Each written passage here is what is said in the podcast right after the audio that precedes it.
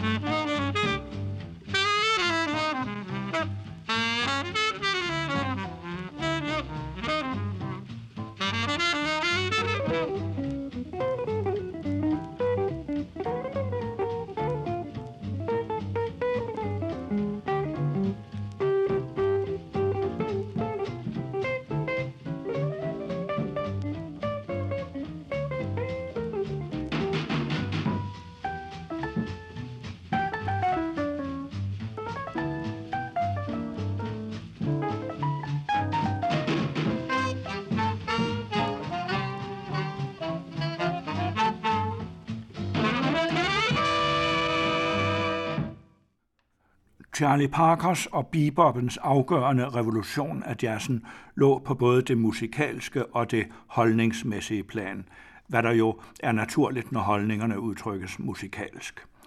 Swingmusikken havde været en sorgløs hyldest til det dansende fællesskab, men beboppen var mere aggressiv, hvad der blandt andet hang sammen med, at den skabtes i kølvandet på 2. verdenskrig. Sorte amerikanske soldater havde ofret deres liv i krigen mod det nazistiske Tyskland, men hjemme i USA blev de sorte fortsat behandlet, som jøderne var blevet det i Tyskland i 30'erne. Digteren Langston Hughes har engang sagt, at bebopens trommerytmer minder ham om, når politiet med deres knipler hamrer løs på sorte menneskers hoveder. Beboppen var rytmisk mere pågående, og temaerne kunne have en skærende, dissonant karakter, som om musikken bevidst vendte ryggen til det hvide publikum. Ganske vist var temaerne ofte baseret på akkorderne til standardmelodier, men over de velkendte akkorder komponerede Parker nye melodier, for eksempel Coco, baseret på akkorderne til standardmelodien Cherokee. Den stammer fra Parkers første pladesession i 1945 og rummer en af hans mest forrygende soli. Tempoet er så ekstremt, at den unge Miles Davis ikke kunne følge med, men måtte overlade trompeten til den mere virtuose Dizzy Gillespie, der var i studiet som tilhører. Solopladsen udfyldes af Parker alene, og det er næppe før hørt i jazzen, at en musiker på sin debutsession fremviser en sådan virtuositet. Hidtil havde man nok troet, at netop kun en fugl kunne kaste sig ud i disse svimlende variationer og i dette tempo. Thank you.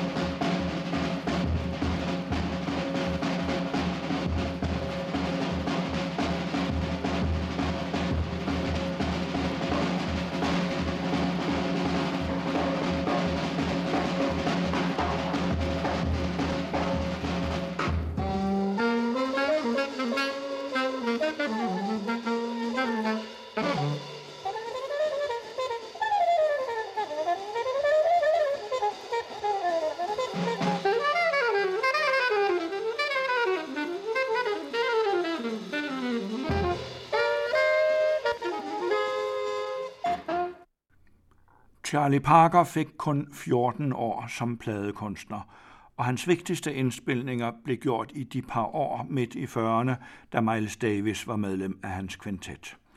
De to klæder hinanden umanerligt godt, netop fordi de er modsætninger.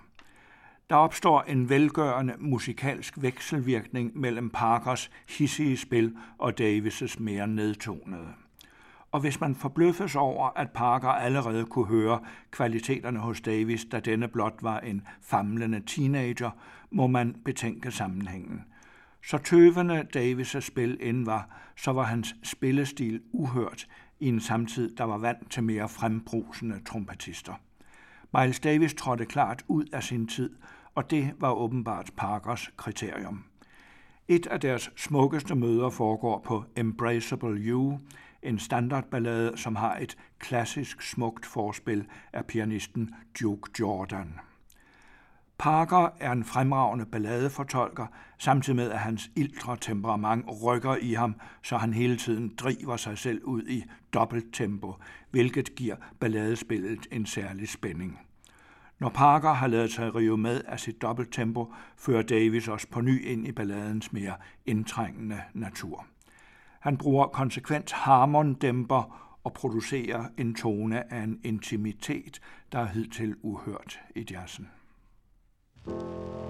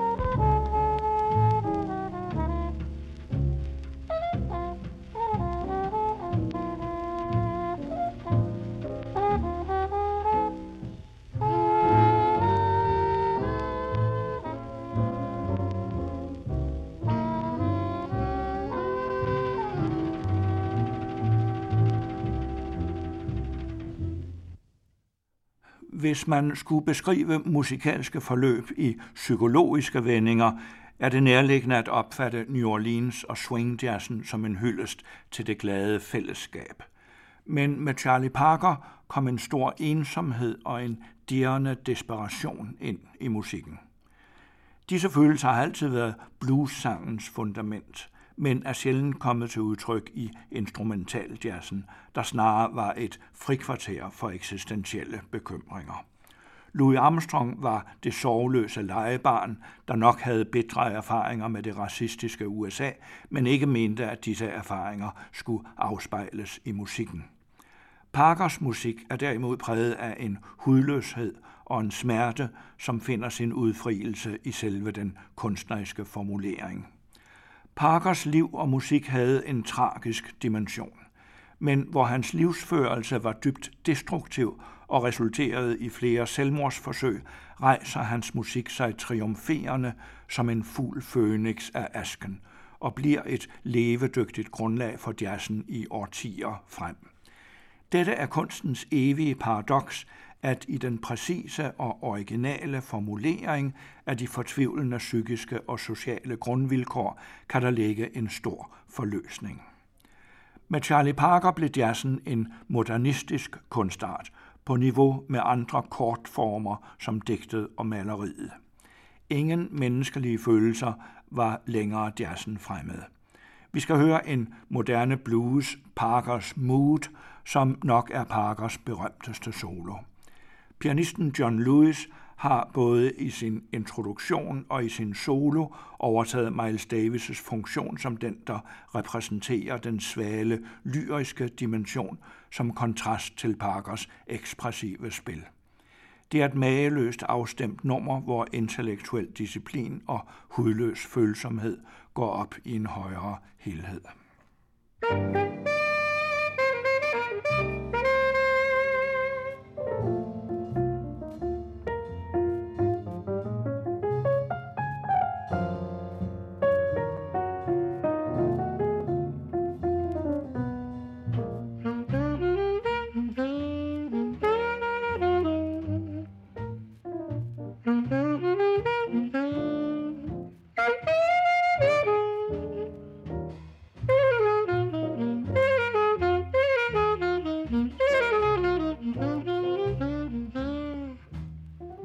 Música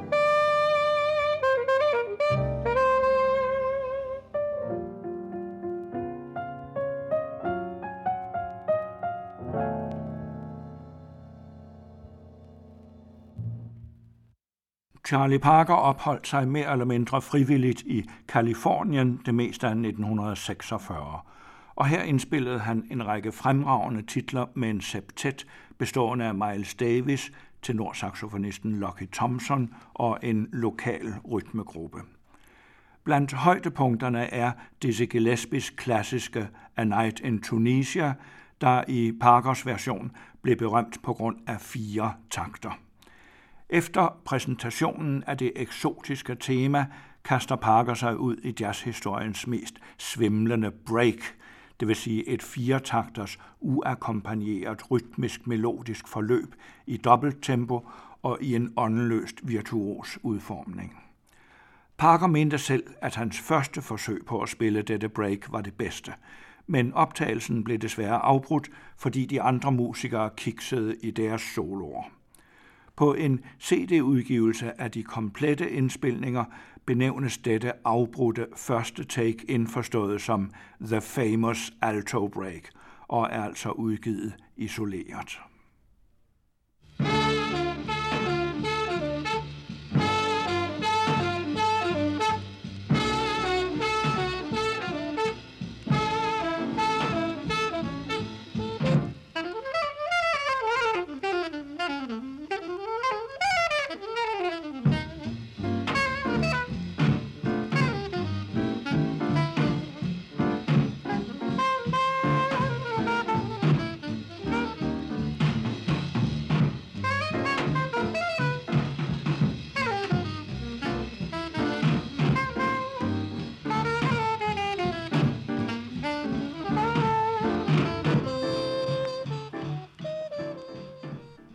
Jazzkritikeren Erik Wiedemann har meget rammende sammenlignet fornemmelsen i et break med en skiløber, der i nogle sekunder svæver frit i luften, før han havner på banen igen.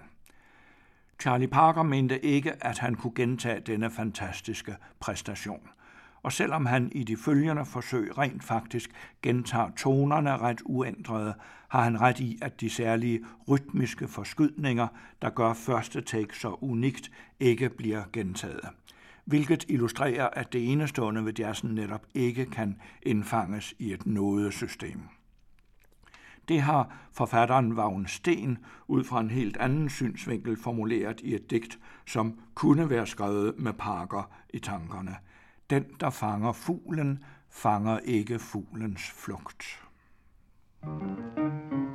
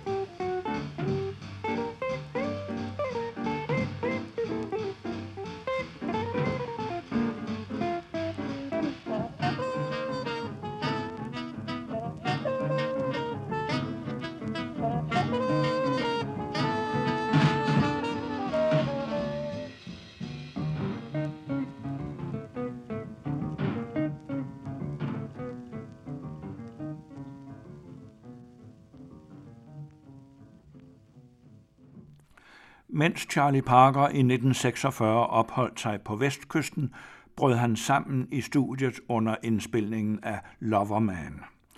Han blev kørt hjem til sit hotel, hvor han kort tid efter viste sig nede i foyeren splitternøgen. Han havde sat ild til sin madras, politiet blev tilkaldt, og de førte Parker bort i håndjern. Først ti dage senere lykkedes det hans venner at opspore ham på et psykiatrisk fængselsafsnit, hvor han lå isoleret i spændetrøje og lænket med håndjern til sin seng, opløst i vrede og fortvivlelse. Han var tiltalt for krænkelse af sædeligheden. Parker kom for en dommer, som fritog ham for straf på grund af hans musikalske anseelse, og i stedet dømte ham til et halvt års forvaring på et psykiatrisk hospital. Disse omstændigheder gør, at Parkers solo på Loverman er meget omstridt.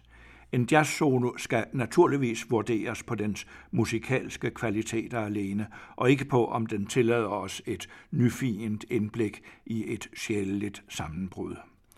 Loverman har der heller ikke i mine ører karakter af en sygejournal, men er en gribende fortolkning af sjælens stirrende inderside.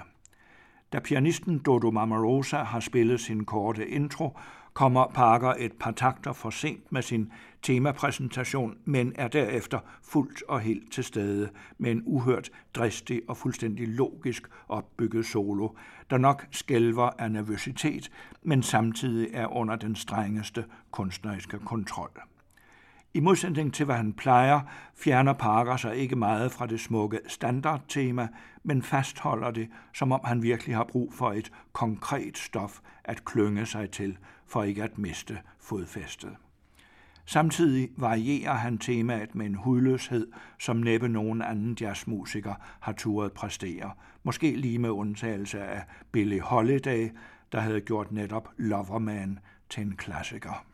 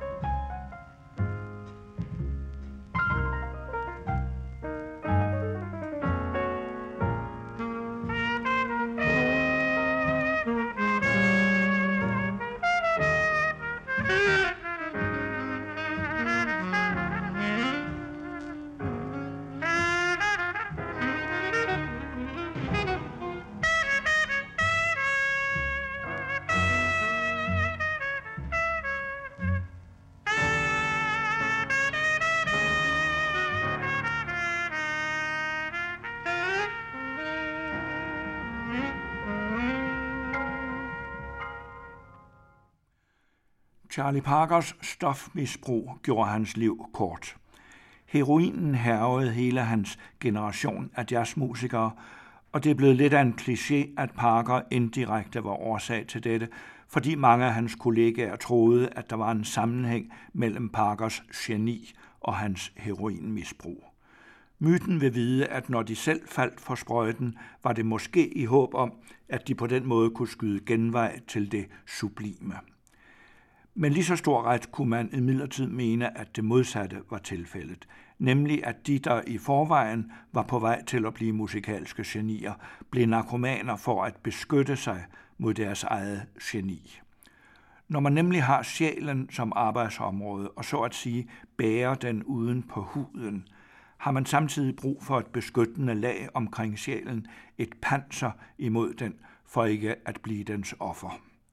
Til gengæld risikerer man at blive offer for dette panser, hvis det for eksempel består af heroin, som var på mode i jazzmiljøet i 40'erne og 50'erne.